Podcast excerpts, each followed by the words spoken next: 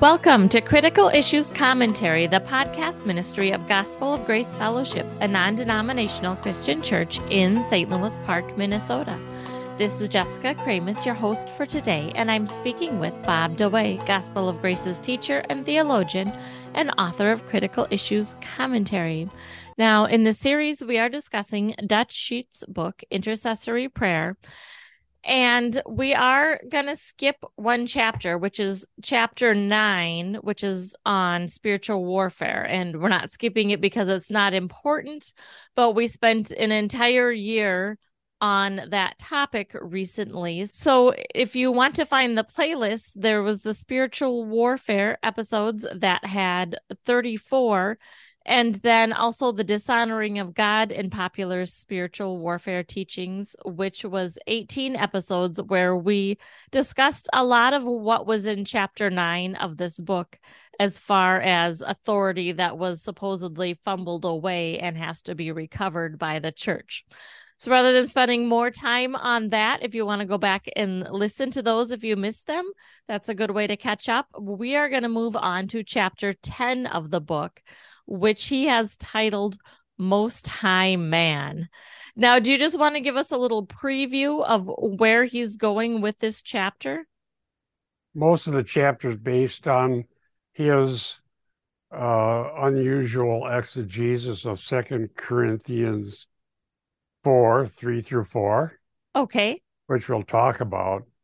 The essence of it is people are blinded by Satan and there's a certain process or technology he doesn't use that term but that's how i describe his view yes. that we need to figure out so that we can bind certain aspects of what's going on in someone else's life is causing them to reject the gospel.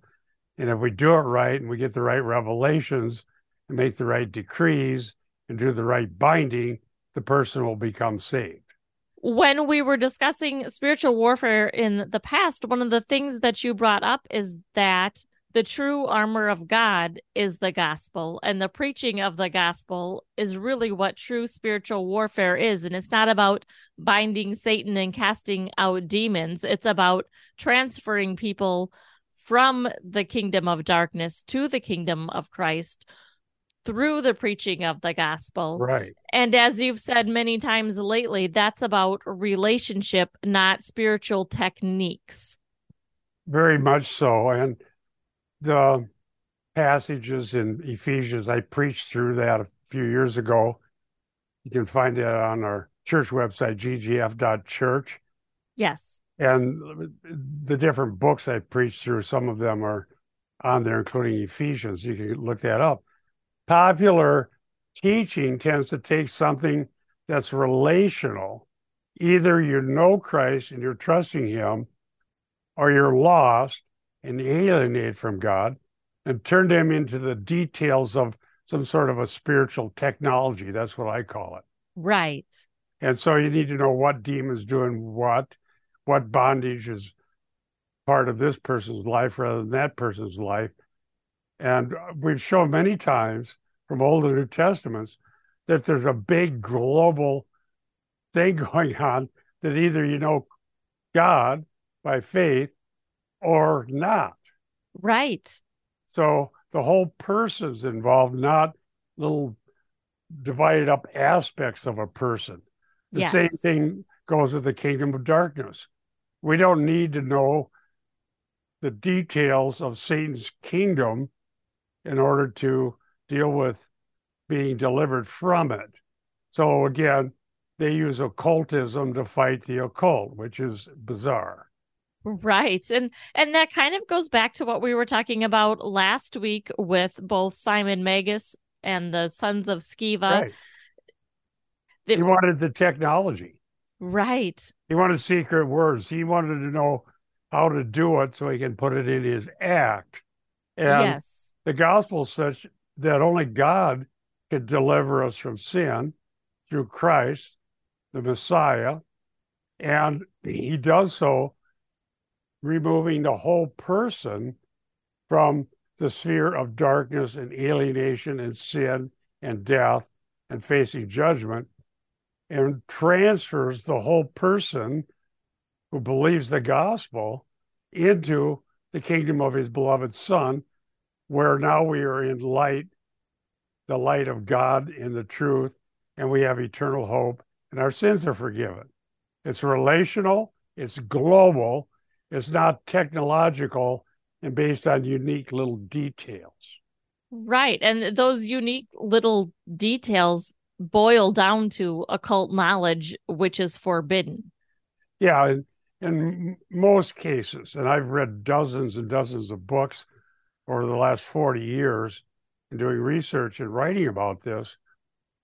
In, in almost every case, these details are gained through special revelations and taking different terms in the Bible and twisting them to support this occult understanding. Yes. Like the word word of knowledge becomes getting secret information about what curses on what person and how it got there, and finding the special utterance to make to break the curse. Okay. That's occultism. That's yes. not biblical Christianity. Right. And the truth is broad and it involves either knowing God through Christ and having a relationship or not. Right. So the great thing about that is you're not at the mercy of some creature who knows something you don't know.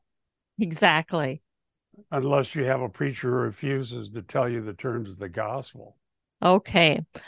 So where he's going with this chapter and it's i think it's important to note here dutch sheets himself says this is perhaps the most important chapter in the book okay. so if the author says it's important it's important it's important to his theology right yes that's a good clarification and he starts out this chapter discussing second corinthians 4 3 and four. Do you want to mm-hmm. read that for us? And then we'll yeah, I'll read it and I'll this. read his intro to it. Sounds good. He says this The Bible says there is a veil that keeps unbelievers from clearly seeing the gospel. And then citing 2 Corinthians 4 3 through 4.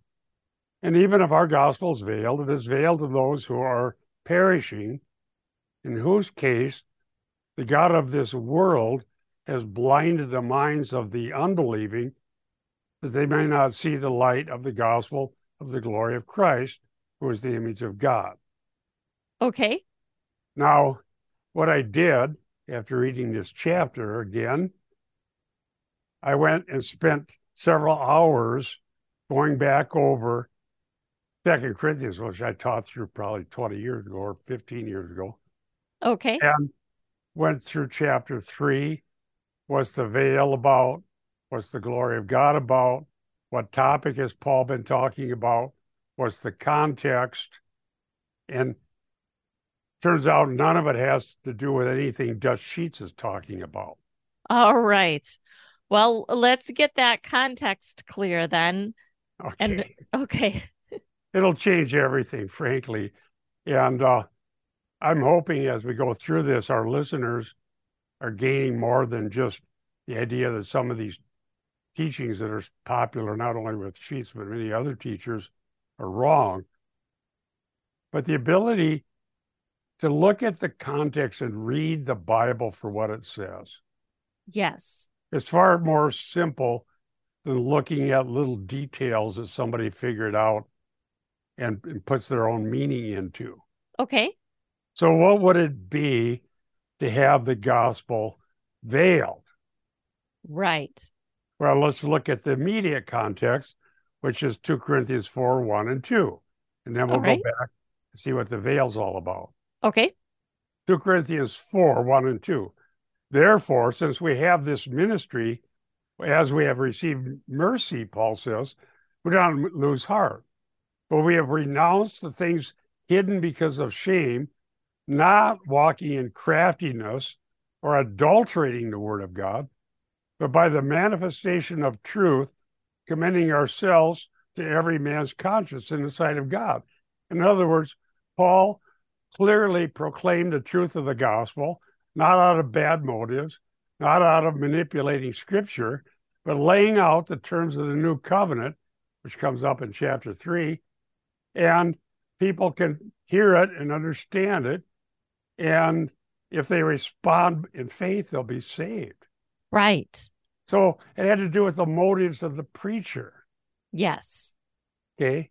Okay. And so what God's unveiled in Christ shouldn't be veiled by people failing to clearly proclaim the truth. That's a very important distinction, and it's not one you'd find reading this chapter of this book. Well, he doesn't even talk about it. So, uh, dear ones, always read the context. It's not that hard to just go back and read chapter three. Right. And verses one and two here. But he immediately goes into a concordance and finds possible meanings of certain little words in a verse without ever having even looked at the context. So the point is motives, the clarity of the gospel, and the freedom we have in Christ. Okay.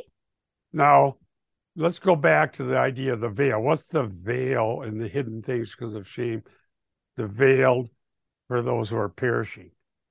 That she says a certain particular strongholds Satan has in certain sinners' lives that can be gained information about. We can gain information about through revelations from God. We pray for right. This. And he says here, so and he's discussing this veil. Uh, we have a part to play in lifting the veil off the mind of the unbeliever. Well, yes, it's preaching the gospel, but that's not where he's going with this. He goes on a little farther down to say strongholds are not demons, they are places from which demons rule.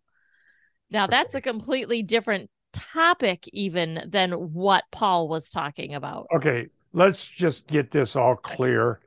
I'm hoping you don't want to go to a church where you get that sort of exegesis, which is not just reading your own ideas into the Bible. People need clear teaching of the Word of God without odd add ons and refusal to go into the context. So we need to at least get your Bible and read the context. And if the preachers keep going to some weird place, has nothing to do with the text, you're not actually going to church. You're just going to a business seminar or a spiritual seminar. Okay. The word of God needs to be taught. We don't fellowship around bizarre ideas, but around the scriptures. Right. And that is a really good test of things. Are are you somewhere where they are preaching verse by verse and explaining the text in the context or are they hopping around cherry picking verses here and there and building a theology that way?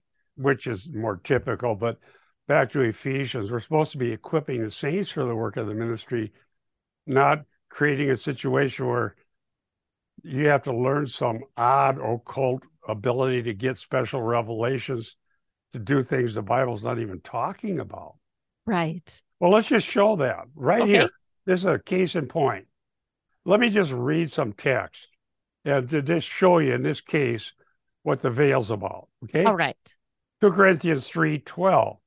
Therefore, having such hope, we use great boldness in our speech. And we are not like Moses, who used to put a veil over his face so that the sons of Israel would not look intently at the end of what was fading away. In other words, the Old Testament glory. Verse 14, but their minds were hardened.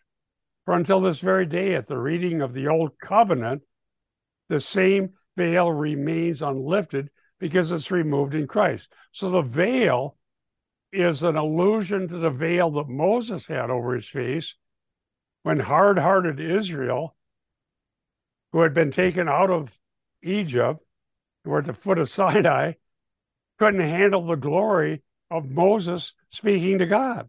Right. Okay. So the veil is talking about the old covenant. The removal of the veil is when is under the new covenant when everyone who is born of God knows the Lord, it is unveiled. Okay. Okay. And, and so it has to do with the difference between the old and new covenant between Moses and Christ. Okay. okay. So mm-hmm. the veil is people reading Moses but not knowing anything about Christ. Right. Now and that so, makes me think of of the Ethiopian eunuch too. Right. Or, yes. Or the people at Pentecost. Okay. Okay. Whenever a person turns to the Lord, the veil's taken away. Yes. It doesn't say whenever somebody binds the demon keeping the person from turning to the Lord. Right. It doesn't say anything like what he's talking about and how this gets into a book and keeps being sold all these years later. Unbelievable. All right. It just shows the biblical ignorance of evangelicals that they okay. ever would be taken in by this. Now, verse 17, 1, 2 Corinthians 3 17. Now the Lord is the Spirit, and where the Spirit of the Lord is, there is liberty. But we all, with unveiled face, beholding as a mirror the glory of the Lord, are being transformed into the same image from glory to glory, just as from the Lord the Spirit. Now, I did whole bunch more study on this, but this is enough to show there's an allusion to Sinai, Moses. Exodus 34 34 is alluded to here. Moses would take the veil off when he talked to the Lord face to face, put it on when he talked to the people. Okay. He would stand to see the reflected glory. Yes. So, under the new covenant, everyone who believes the gospel is uh, their sins are forgiven. They're filled with the Spirit. They're part of the new covenant family of God. And then Paul takes this term veil and uses it in a different way to imply that preachers with bad motives who adulterate the word of God and aren't clear about what they're preaching could easily be veiling what by nature needs to be unveiled. Right. The clarity of the gospel and who Christ is and what he did and so on.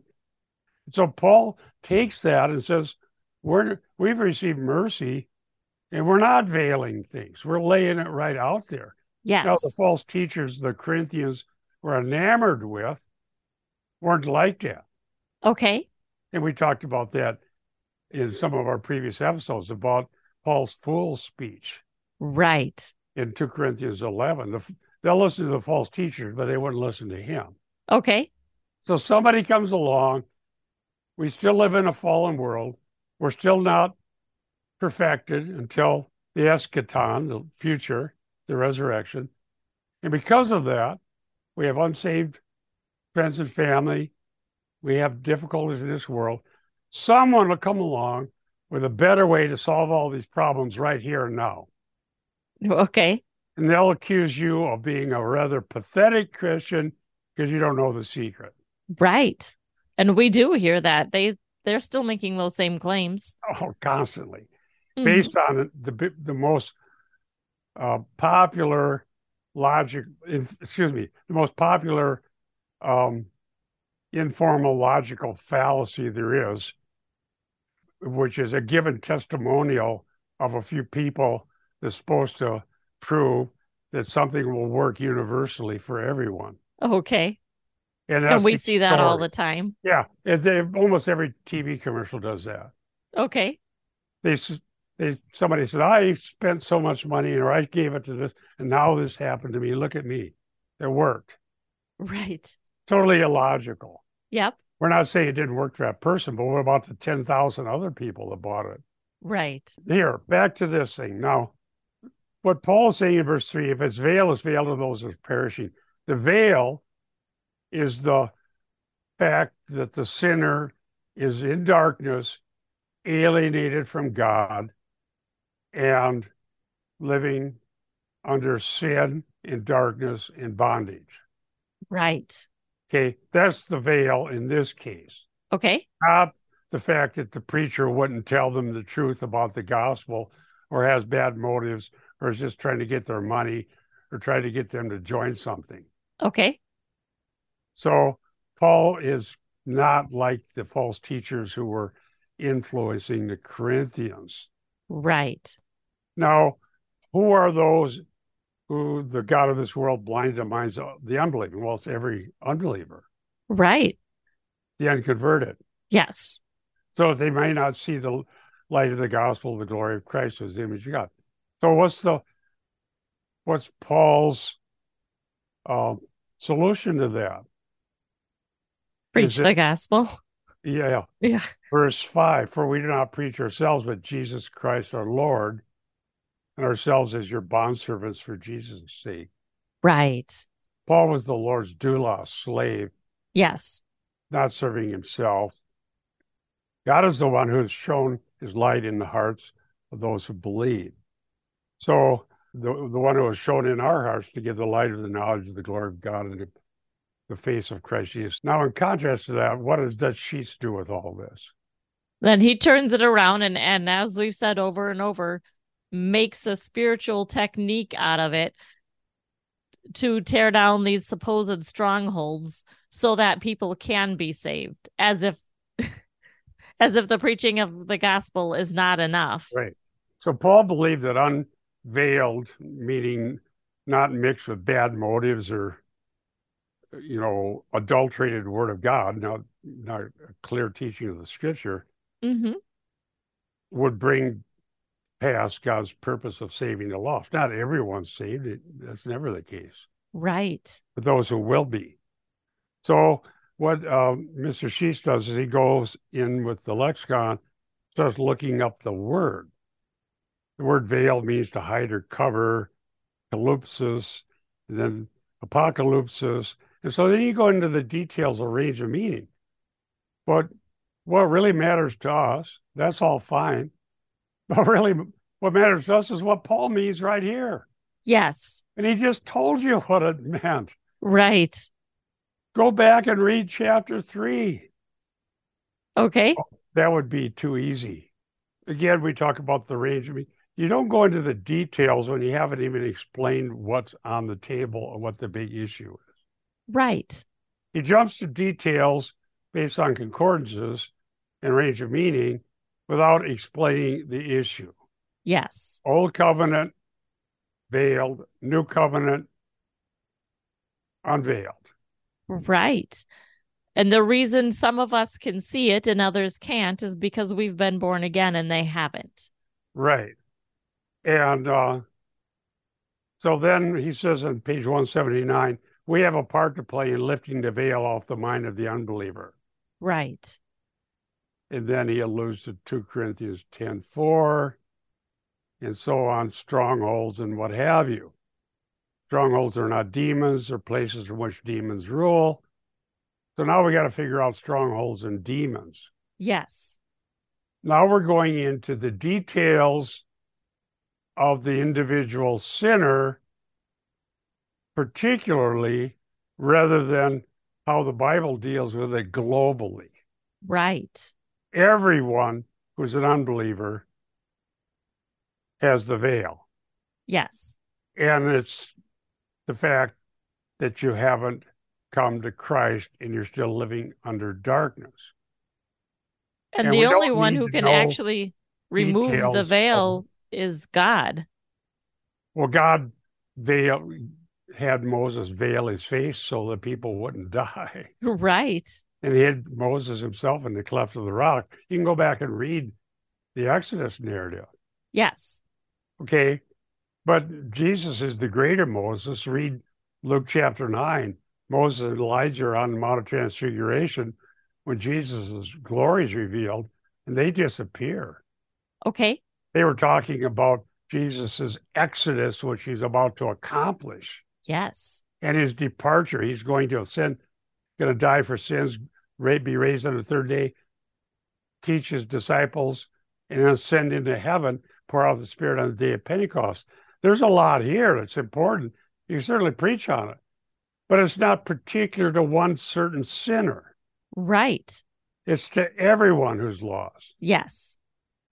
He's claiming they don't understand it. Let me just read this. They don't understand it, that is the gospel, because they can't understand it. Now we have a category error here that's rather fundamental. Okay. And Paul addresses that in Romans chapter 10.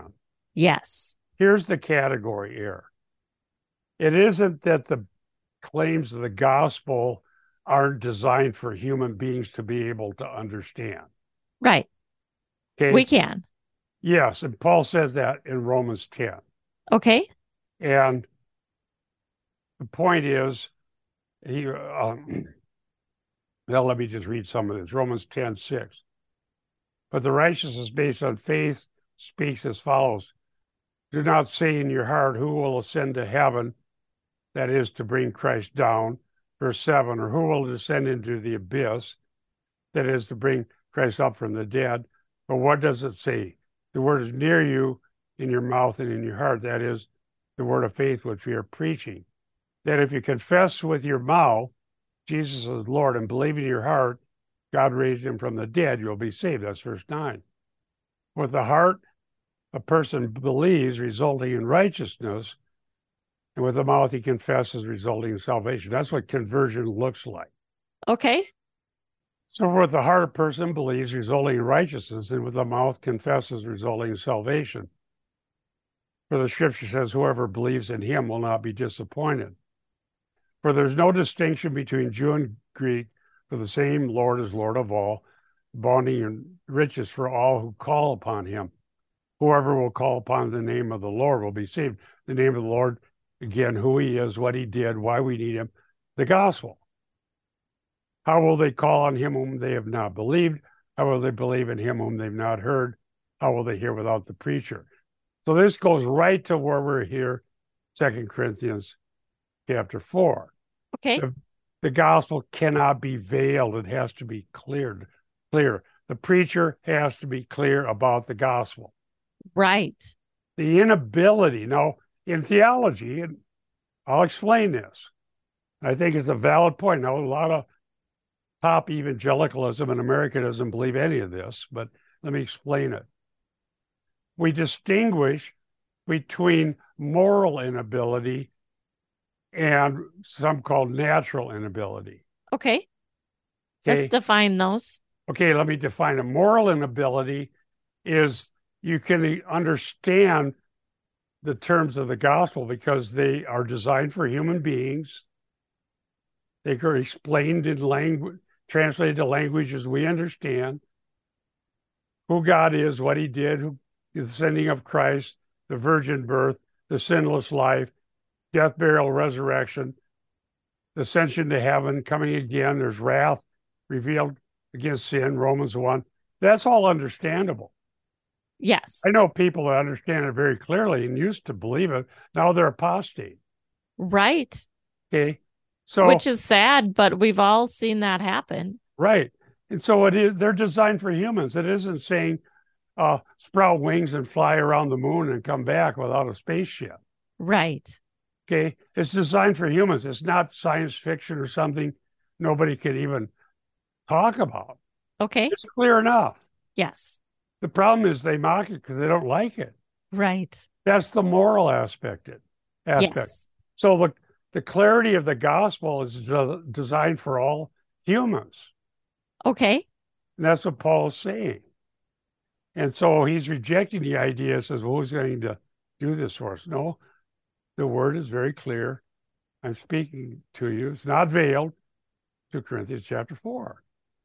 Yes. So the lack of belief is due to darkness and sin and a refusal to listen to God. Right. It shouldn't be veiled because the preacher refuses to tell you about it. Yes. I've confronted preachers who are like that. Okay. Including one who started a massive movement. Right. Well, he loves it veiled. Yes. Because if you unveil it as it should be and lay it out there for what it is, most people won't listen to it because they don't like it. Right. So the purpose driven, seeker sensitive, whatever, wants it veiled. Yes. But it can't be veiled. It needs to be clear. That's the point. Right. That is what is what Paul is talking about. Right. And that is not what Dutch Sheets is talking about. No, they're two different things altogether. Yes. So Paul is on a totally different page than Dutch Sheets ends up on. Right. citing Paul. He goes to the little detail of the Greek word veil and forgets to read the context. Yes. Now, that well, is a major failure of interpreting scripture that's inexcusable. Inexcusable.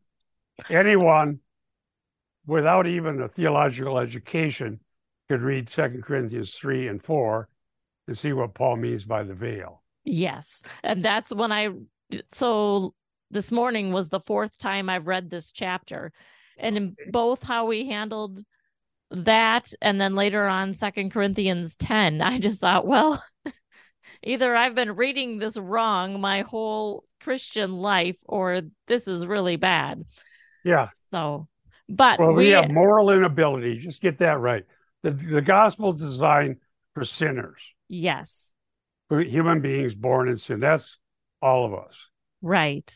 And the transfer out of the realm of darkness happens at conversion and it's global. It's not based on some unique detail to one sinner versus another. Well, and we'll get to this next week, but interestingly, Dutch Sheets actually quotes that verse out of Acts 26 and oh, yeah. gets it wrong. He gets that totally wrong. I couldn't believe right. he quoted it. Yep. Again, if you just read the context, Acts 26 18, you would come to a totally different conclusion. Absolutely. All right, we are out of time for this edition of Critical Issues Commentary Radio. You can access this episode and many others, as well as years worth of articles, at the website cicministry.org. While you're there, click on contact and send us a message. We'd love to hear from you. We want to encourage you all to stand firm in one spirit with one mind and strive together for the faith of the gospel. For Critical Issues Commentary, this is Jessica Kramasz and Bob DeWaay. We'll see you next week.